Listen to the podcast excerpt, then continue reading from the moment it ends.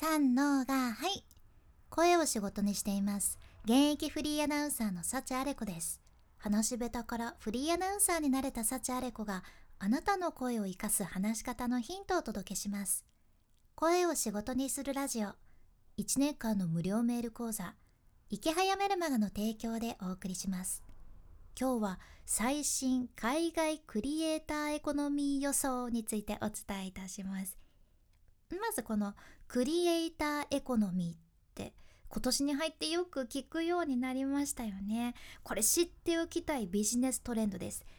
これ調べてみるとねクリエイターエコノミーっていうのは個人のマネタイズをプラットフォームとかテクノロジーがエンパワーメントしている流れのことだそうです。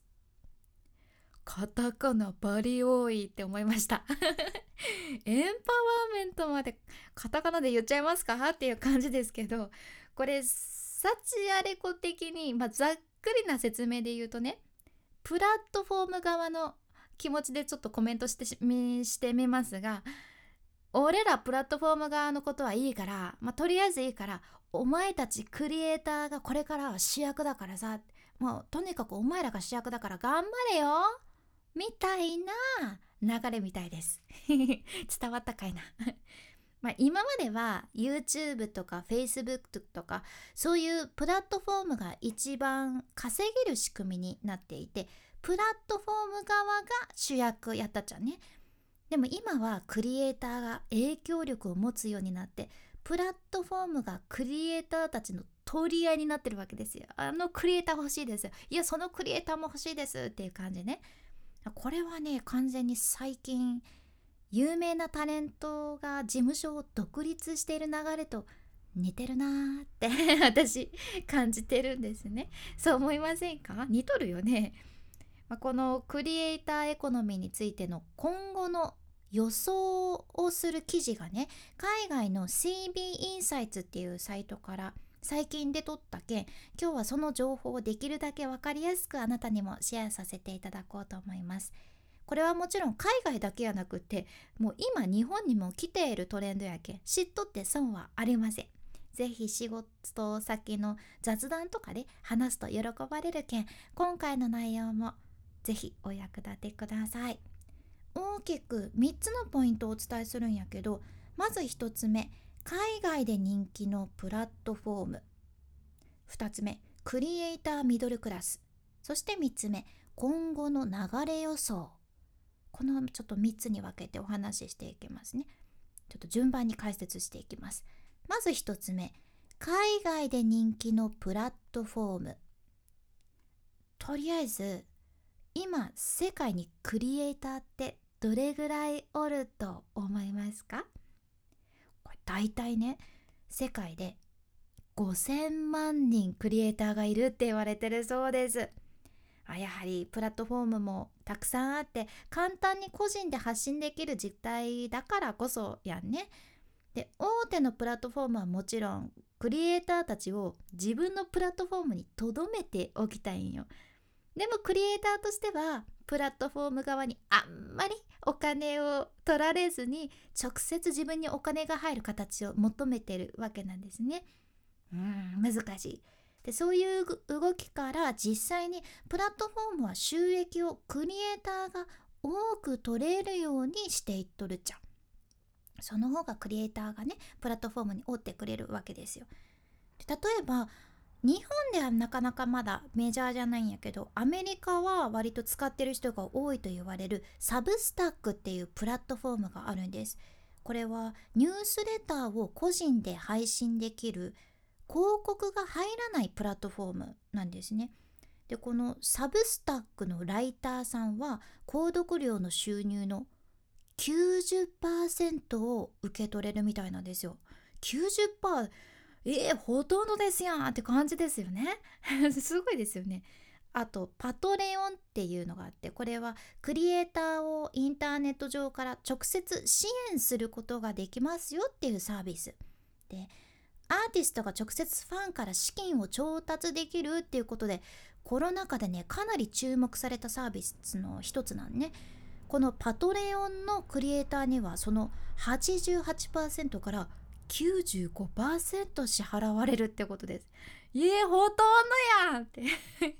えピザでピザ1枚で表したらもうもうもう一切れもうほん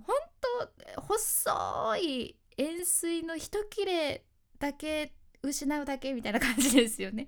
うんすごいです。あの OnlyFans っていうねイギリス発の SNS もあるんやけどこれはクリエイターとファンっていうのが存在するサブスクリプション型の SNS です。でちょっと課金してコンテンツを見るっていう形やけん割とねポルノ系が多いらしいんですね。なんかねポルノにお金を出すっていうのに特別感が伴ってエロさが増すっていう記事を読みました 知らんけどうんそうなんかなみたいですよそのクリエイターは収益の80%を受け取ることができるみたいですね。80%うん完全にクリエイターエコノミーの流れになってます。で今日のポイント2つ目。クリエイターミドルクラスですね。このプラットフォーム側もね大変みたいやけどトップクリエイターが増え続けると一極集中のリスクが出てくるそうなんです。でこうなるとプラットフォームって長期的には維持できないそうなんですね。トップクリエイターが6桁から8桁ぐらいの報酬を得ている一方でほとんどのクリエイター、まあ、つまりミドルクラスですね中間層のクリエイターはそれよりもはるかに少ない金額で生活しているのが現実です。先ほどお伝えした OnlyFans っていう SNS では上位1%のクリエイターが利益の3分の1をもらっとるんやけどねほとんどのクリエイターは月に145ドルつまり1万6000円以下しか受け取ってないそうなんですよ。うん、それが現実ですよね。例えば成功しとるトップインフルエンサーとかクリエイターは今自分たちが使ってるプラットフォームをやめる可能性もね十分にある中それ以外の中間層のクリエイターはどうするのかはたまたまだ作り手にはなっていないユーザーたちは今後クリエイター側に回るのかっていうのもこれキーポイントになってきますよね。うん、これからそのトップクリエイターではない層への働きかけこちらも注目どころになってきそうです。で最後の3つ目今後の流れ予想ですねこちらも記事に書かれてました現段階ではそのクリエイターエコノミーはまだ始まったばかりなんですけどやっぱり投資家とか企業はこのクリエイターエコノミーの分野への投資が増えているっていうことに十分注目してるんですね。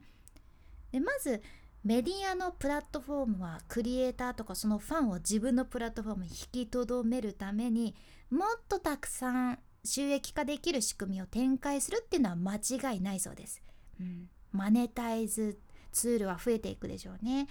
でクリエイターは特定のプラットフォームに依存しないようにプラットフォームにはとらわれない独立した形を求めていく感じこれが広がっていきます。でそうなるとね小売業者にとってはこのクリエイターが独立していく流れでトップインフルエンサーへのアプローチが少し難しくなったりお金がもっとかかってくる可能性があるかもねって ささやかれてるみたいです。やはりこのねクリエイターエコノミーはいろんなところに影響が出そうですよね。でとにかくこのクリエイターエコノミーの中でこれから長期的に勝つことができるって言われてるのはクリエイターのニッチなビジネスニーズを支援できるプラットフォームだそうです。だからクリエイターのニッチなビジネスにおけるニーズを、まあ、いっぱい応援してくれるところにクリエイターがとどまって、まあ、ここで活躍しますってことですよね。なるほど。であとね今後はクリエイターのニーズに特化したサービスじゃなくて全てのフリーランサーを対象とした総合的なサービスを提供する企業が増えていくっていうのも予想されています。うーんなるほど。でもこのフリーランスの流れ来てるのでそういうことですよね。面白いなと思います。クリエイターエコノミーでまた時代の流れがねガラッと変わりそうでこちらまだまだ要チェックです。